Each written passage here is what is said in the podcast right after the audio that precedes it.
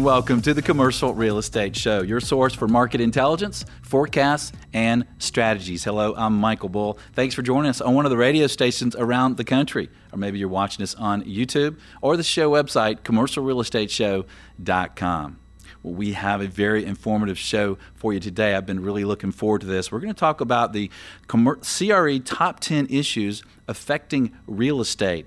Please welcome my guest, Peter Burley. He is a research executive, he's also an author, and he's committee chair of the Counselors of Real Estate External Affairs Committee.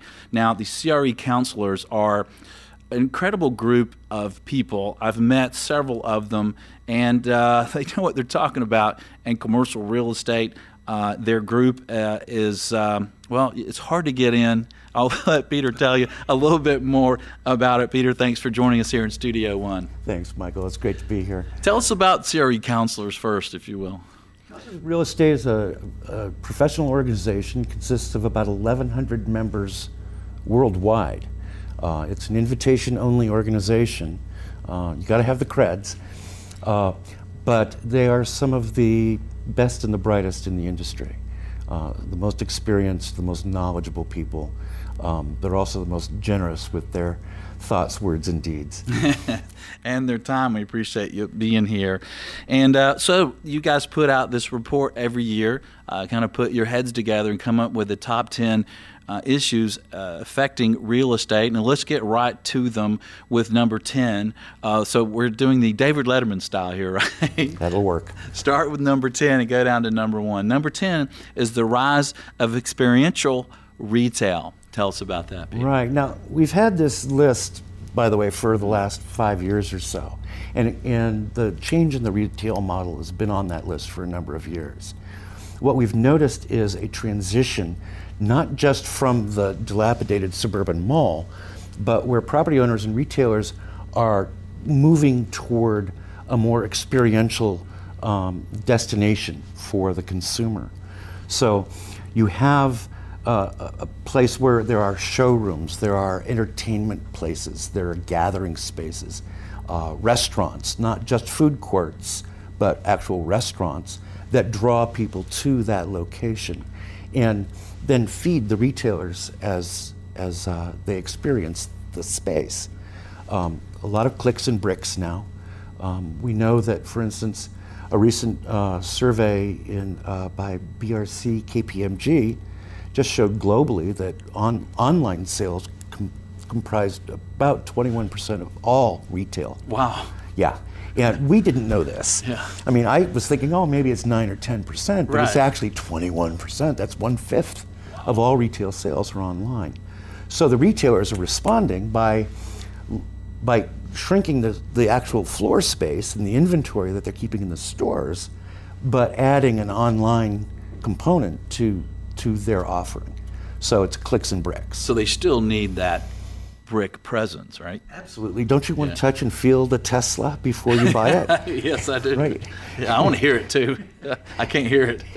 and that Tesla model is actually uh, a major component. The, the, the, the newer kind of retail. You go to the showroom, you see two cars, but you're not going to drive away with one of them. You're going to choose the design you want and the options that you want to place into it, and then some weeks later, you're going to get your new car. But you're not actually buying the car on site. Right. And that gives some opportunities too to some of the local tenants to create a draw, right, for the experience? Absolutely. Local retailers are becoming a very big thing. There are two really interesting uh, components to this. One is that the local retailers, these the mom and pops, but they're specialty stores that are uh, indigenous, as you will, to the location where, where they are. And then, in addition to that, there's this whole change in the definition of what an anchor store is for the mall. Um, we've heard that in Europe, restaurants are becoming anchors. To the shopping mall. Wow. So we're redefining who's in those spaces and how they're operating and what they offer to their consumers. Right, and why they might be considered an anchor too is because they are bringing the people there, right? that are going to stop in these uh, stores and, and, maybe they go in the store and buy online at the store, right? Right. But Absolutely. They, they or or they you know they they try on the the garment but then they go home and they buy it online. And it, you know, people do this anyway. Right, right, Right? right. So, but now retailers are responding to that by making it easier for that to happen. Right. And if you're watching this um, on the show website or on YouTube, then you're seeing some of these these bullets in our charts. But if you're listening to the podcast or one of the radio stations around the country, you're not. And one of the bullets is interesting to me is opportunity in secondary and tertiary markets uh, because of this experiential retail. Tell us about that. Well, we know, first of all, that if you're a retail investor, you're going to be ser- searching for yield in the secondaries and tertiaries Right, anyway. that's where the yield is. But um, it also it it, prov- it it gives impetus. It, it helps stimulate the economy in those smaller markets where they might not otherwise have those kinds of economic development opportunities. Okay, because there people might be just be shopping online, but if they can get people out for an experience, they're shopping in the area. They're shopping in the Yeah, area. Yeah, well, that makes sense. Well, I'm going to get to number nine. Number nine, the sharing virtual economy. Ah, yes. well, this one's uh, now everybody knows about Uber, and everybody knows about Lyft, and I don't know if you have them in Atlanta, but Divvy bikes, um, where you basically you can pick up a bike and ride it around town, and then bring it back when you're done. Do I have to keep balance? Does it have training wheels? No, well, Does it have a motor? please wear a helmet. That's all I ask. Okay. But also, in, in addition to that, zip cars, for instance, the, the, the short term rental for a zip car. Um, you get off your train. I, I know that I can do this my home near Chicago. I can get off the train, walk to the zip car, drive off. I've already reserved it, go do my grocery shopping, then take the car back, then walk home if I wanted to do that. And then we have Airbnb, which has begun to change the face of the lodging industry as, as well as travel and leisure in general, where private owners are offering their space, their dwelling, as a, as a, as a lodging space. So these are changing the dynamic in parts of the economy. They also offer basically temporary employment for people who are not finding work elsewhere. So it becomes almost a shadow economy and it grows out of the recession period and the difficulties of, you know, uh, of finding a job in, in a somewhat of a tepid employment market. So, but that changes, for instance, Airbnb changes the hotel space. And if you're a hotel owner, um, what are you going to do? You're going to compete with Airbnb? Yeah. Or maybe you're going to change your model to mirror the Airbnb model. Um, I can think of a number of hotels in downtown Chicago that have actually said, you know, let's consider maybe changing some of the rooms into small apartments that people can rent as Airbnb style. Um, So they're taking notice of the competition. they are taking notice of the competition. Okay. competition. And then the um, sharing of, of vehicles and uh, you know the Ubers and that sort of thing. How's that impacting, say, office properties? Parking. Well, it might change the, the parking requirement a lot. Yeah. Um, and, and of course, z- zoning officials aren't, haven't really taken notice yet. Yeah. But that doesn't mean that down the road that won't impact the parking requirement that you have when you develop a new building. Right. So there is there, there is that as well. And in addition to these sharing components that we know about, Uber, Lyft, Airbnb, there's also the virtual office and office sharing as well. So we know that there are places that you can be a business without necessarily holding that space uh, in a on, in a lease or in a permanent way. Right. So. Yeah, and uh, we're short on the break, but uh, uh, what do you think about that impacting the office market? You know, the you know, it seems like we're squeezing more people in less square footage every day. Well, we are. And I think you know th- th- the office, um, the office sector is changing dramatically as a result of demographics, as a result of technology, and as a result of some of these these new entities that are entering the market. Um, but office owners are responding in kind, and you know they will adjust. Right, right. Well, stay with us. We're talking with Peter Burley about the top 10 issues affecting real estate.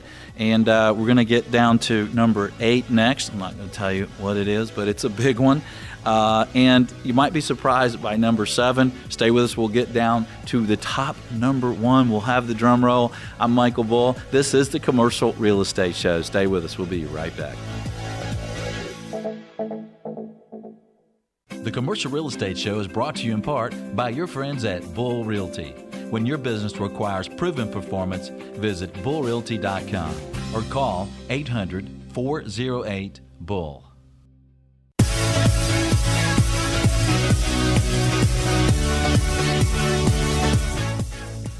Welcome back. I'm Michael Bull, and you're listening or watching the Commercial Real Estate Show. Today, we're talking with Peter Burley with the Counselors of Real Estate, and we're talking about their top 10 issues affecting real estate. And, Peter, number eight is energy. I know I could use more energy. How's in energy impacting commercial real estate today? Actually, energy has been on our list for a few years now. A couple of years ago, it was a boom story. You know, let's all dive into the energy sector and and watch the, the boom in North Dakota and Houston and elsewhere.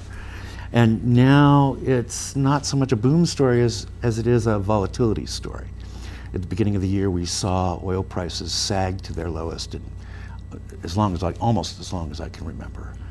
And um, uh, one expert I know told me that the uh, actual rig count in the U.S. for extracting oil was at its lowest level in 50 years. Wow.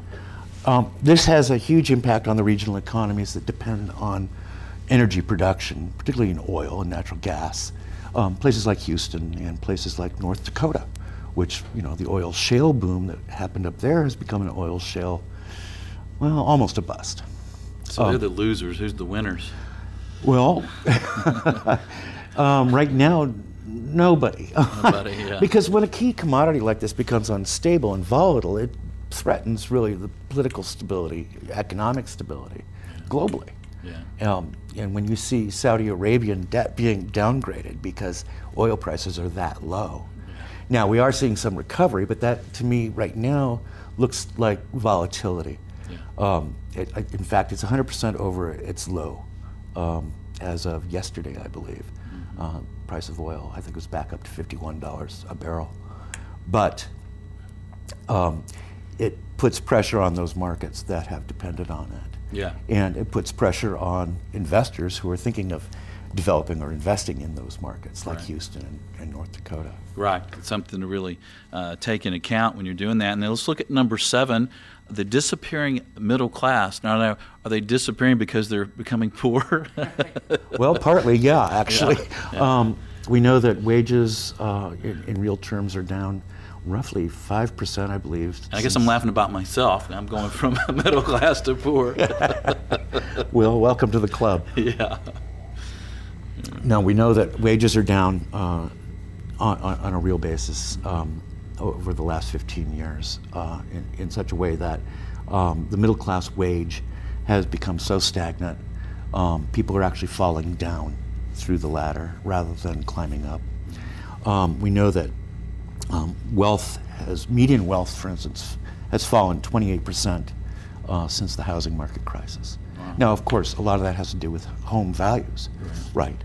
But um, that's very hard on a middle class family. When their wealth is, is that low.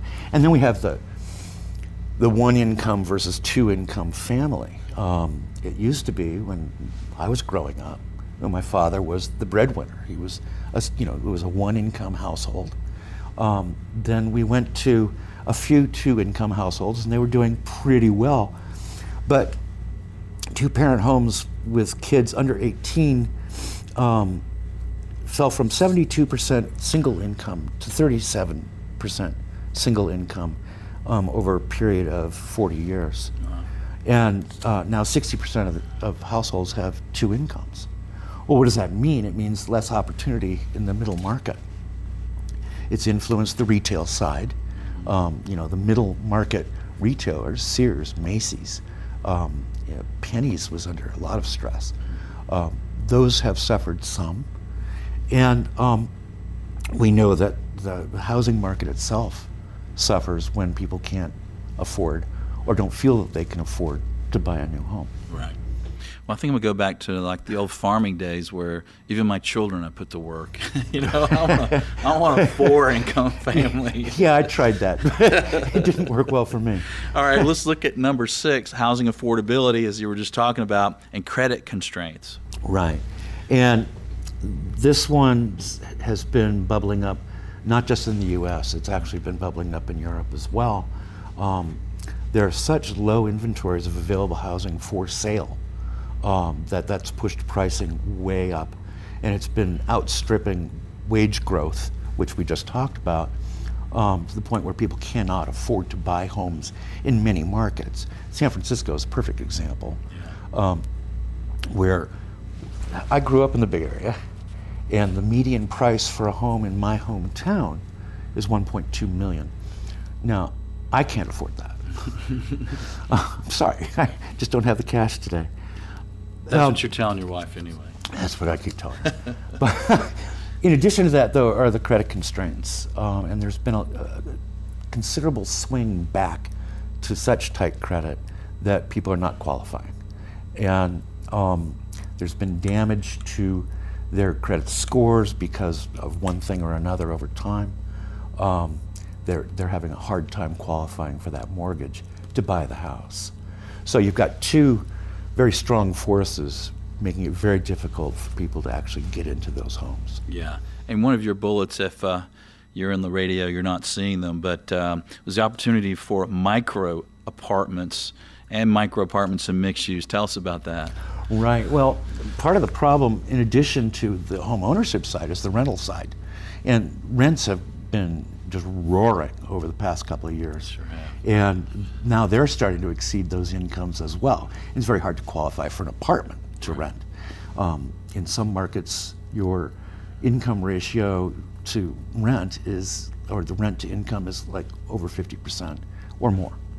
And that's not sustainable over time.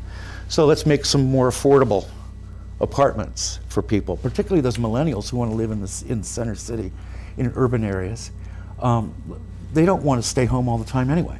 Right. So give them 500 square feet or less at a, an affordable rent yeah. and give them gathering spaces where they can meet with their friends either in the building or beyond. Yeah, and some of those apartments are really small, aren't they? Yeah. Oh, yeah. I've seen them uh, at 200 square feet. Yeah.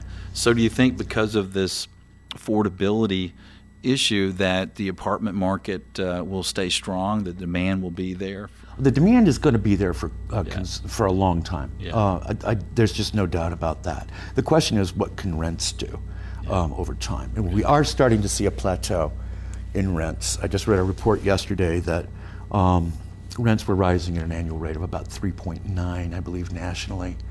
Um, uh, that's as opposed to plus five and plus six um, over the last couple of years. And what's it mean, Peter, for the housing market for um, developers there? Well, you know, developers uh, are actually starting to look at other options. Um, one of those options is to go back to those developments which were starter homes. Yeah. Um, let's build 1,200, 1,500 square foot starter homes, three in ones, with a kitchen and appliances uh, and a small lot, and make that part of the market again, yeah. which it just hasn't been for a long time. At least you call that four four holes in a door or something. you know, it's your basic house, right? right, exactly. It's the house that, um, heck, I started. At, you know, I won't tell you back when, but. Mm-hmm.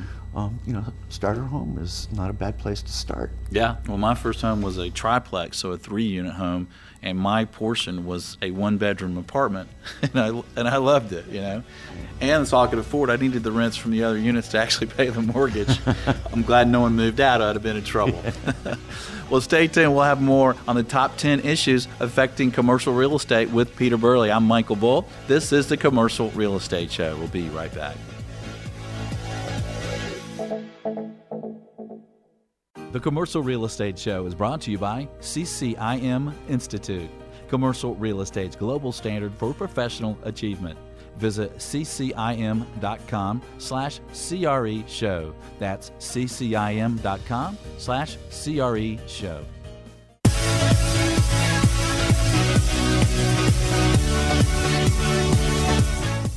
Welcome back. I'm Michael Bull, and you're watching or listening to the Commercial Real Estate Show. We're talking with Peter Burley from the Council of Real Estate about their top 10 issues affecting real estate. I wanted to say commercial real estate, but this is affecting all of real estate. And number five is the political environment. Tell us about that. Oh, I wish I didn't have to. It's pretty obvious, right? Yeah. I mean, the way things are today. Um, actually, you know, the acrimony, the, the, the discontent politically is, is actually a global thing right now. Um, they just had elections in Austria, which were very intense. And um, Britain is deciding in about 10 days whether it's going to stay in the EU. And, and that's a very contentious battle. And then, of course, we have our own national political uh, circus. Uh, so, Circus, yeah. but it's at all levels. It's global and it's national, but it's also local and a lot of local environments. And this is where real estate really gets impacted. I mean, all politics is local, so is real estate, right? So there are communities that are having difficulty making decisions and also paying for those decisions. So the tax environment, which can either attract or repel a business or even a, a consumer looking to live in that area. Um, so we and we know that you know that's going to have a big impact on where people live, where people do business, um, whether the infrastructure in that community can uh, support um, new businesses and people moving into those communities. Uh, Chicago is a great example of this, um, having a very hard time, almost as hard as Congress has, to make decisions and then to actually pay for those decisions. Yeah. We live with that in Chicago every day. So um, the politics is local and the, and the real estate is local, um, has real impact, and um, not all communities are necessarily finding their way out of out of the, the maze, as it were. Yeah. Well, it's interesting because I think you always think of political unrest or the political environment when you're talking about investing in a country.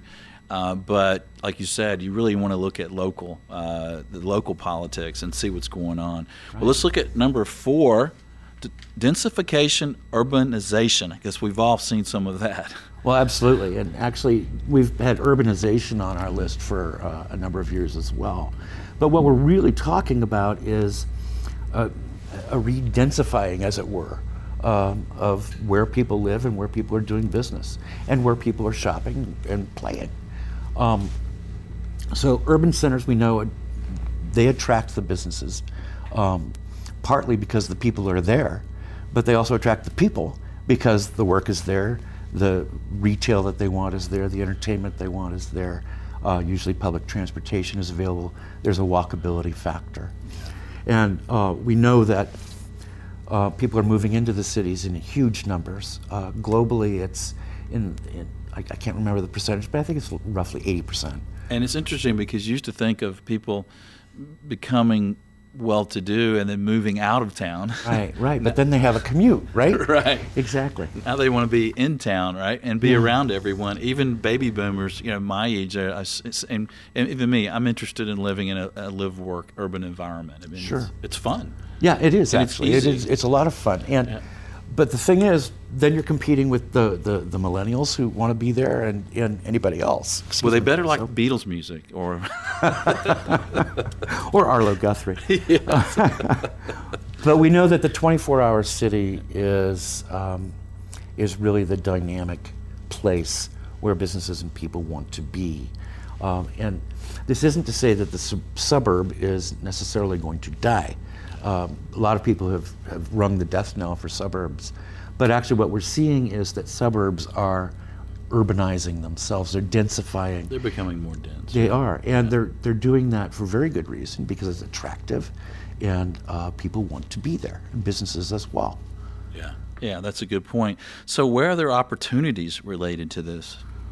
Well, in terms of uh, the densification, uh, it's going to be ongoing, but infill in in and around the urban core um, has become a very hot commodity. So if you can find an infill space um, and make the place, you're going to be very successful in all likelihood. Uh, we've noticed this in the West Loop in Chicago, which has been basically densified and and redeveloped into uh, a destination area with lots of restaurants, lots of shops, lots of places to live. And um, we've seen it um, in the domain, um, a mixed use development in North Austin, which has retail on the ground floor um, and some traditional retailers. It also has the clicks and bricks um, stores like Tesla. And then it has beautiful park settings for people to gather. And um, you can sit at a restaurant on the terrace and watch the children play in the park. I mean, it's that it's that that elegant. Yeah, well, that's nice, and that, that's a great environment. Well, stay with us. We're going to have the top three issues impacting real estate. Stay with us. I'm Michael Bull. This is the Commercial Real Estate Show. We'll be right back.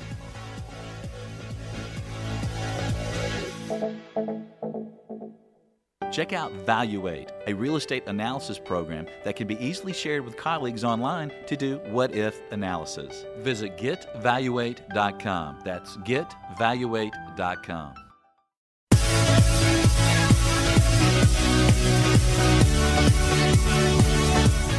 Welcome back. I'm Michael Bull, and this is the Commercial Real Estate Show. We're talking with Peter Burley, the counselors of real estate, about their top 10 issues affecting real estate. And we're getting now to the top three. We're at number three demographic, demographic shifts. It's a big one. It's easy for me to say, right? Right.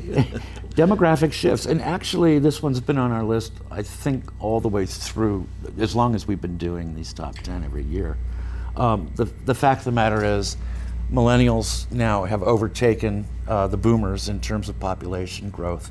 Um, boomers Those are scoundrels. Well, we're also on in decline, Michael. So, but uh, still, the millennials and the boomers combined make up more than half the population in the United States, and uh, that's huge numbers. It's you know more than 150 million people, um, and because the millennials are starting to move into um, real life, um, many of them are actually starting households. Many of them are actually leaving their parents' basements, but not many uh, yet. Um, there is a, a, little bit of a conflict between boomer spaces and millennial spaces, um, which presents some opportunities that we can talk about. But you boomers are retiring, rate of about 10,000 per day. Um, and at the same time, the number of people over 90 is growing um, so fast that I think it's by, um, it's tripled since 1980, and by 2040, uh, they'll represent in the neighborhood of 15% of the population. Wow. Um, I'd have to look at the, the, number exactly, but it's something like that. So these large demographic cohorts have needs. They need housing, they need places to work, they need places to shop, work, and play, all that. And um, that's where real estate comes in and, and recognizes how to serve those needs. Um, one of them, of course, and we've talked about, you know, the urban environment or the urbanization of the suburbs, those environments where people can have the walkable communities. Um, my millennial daughter does not have a car. She does not want a car. She wants public transportation. She wants to be able to walk out of her apartment, get on a bus or a train, go to her office, go to work. Which the office looks different too, by the way. Mm-hmm. Um, and then we've talked about the retail uh, and how that's changing. And then we have the elder services for those aging boomers. Many of us are going to have some needs as we grow older. Um, and uh, that presents opportunities really for aging services, whether those are um, you know medical facilities, medical office, uh, assisted living. As much as the boomers want to deny it, and as much as they would rather age in place, we probably are going to have those same needs that our parents did.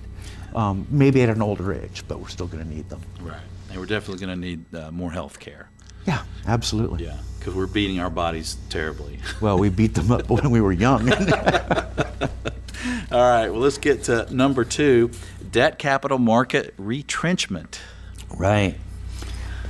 This one um, is has been slowly emerging over the last, I would say, year, maybe six months in particular, largely because the the uh, risk retention rules go into effect next month. Unless there's legislation to change that um, from the Dodd Frank bill. Um, there is legislation going through Congress, but it's been very, very slow to reduce those risk retentions to offer qualified mortgage status for certain um, debt instruments. But we really do consider that the pace of uh, lending is probably going to slow for the remainder of this year. Um, is that for just new development, or is that for even existing construction? Yeah. Yeah. Yeah. New construction is, is probably going to see a, a, pullback at least. The banks have been told, um, and they represent about half of, of that lending pool. Mm-hmm. Um, they've been told you, you might want to reduce your exposure there. CMBS is um, troubled right now. They're a little floppy because of the risk retention rules. And even the insurance companies who are out there, you know, in uh, a relatively strong presence, but they're slowly beginning to reach their allocation levels. So we're probably going to see some pullback a little bit for at least the re- remainder of this year. Right. And where there's challenges, there's opportunities, right? There are. I mean, if you can find some some unregulated, non-traditional lenders, go for it. Right, right. And one of those is crowdfunding, right? Absolutely. Crowdfunding is one of those interesting um, new sort of shadow economy um, trends. But crowdfunding has become now significant enough so that the regulators are actually starting to look at it. Yeah. Um, but uh, it is, it is, it's very small right yeah. now. But yeah.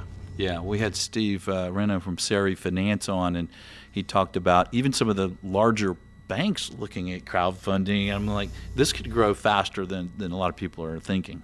Well, if they can raise the limits to what crowdfunding um, allocations can be, yeah. um, that might make it more attractive to, to some people. Yeah. Right, right. So, where are some other uh, opportunities with uh, uh, debt capital markets? I mean, you know, we, we need our money. What about interest rates? Uh, what do you guys think about interest rates? You know, interest we, we, at the beginning of the year, we thought, oh, you know, the interest rate environment's really going to actually get back to like normal. Hmm. Um, the new normal. We, yeah, a new normal, whatever that new normal might be. I mean, rates right now are still very, very attractive. Yeah. Um, and but at the time, at the end of last year, the beginning of this year, it was pretty. It seemed likely that rates were going to start rising, and um, they stopped. Yeah. All right, well, stay with us. We're going to get to the number one issue affecting real estate right after this break. I'm Michael Bull. This is the Commercial Real Estate Show. Stay with us. Xceligent, the resource professionals like CCIMs, CBRE, JLL, Colliers, and Bull Realty use for market intelligence. Commercial Search is the site to market and find available properties to buy, sell, or lease all over the country. Visit commercialsearch.com.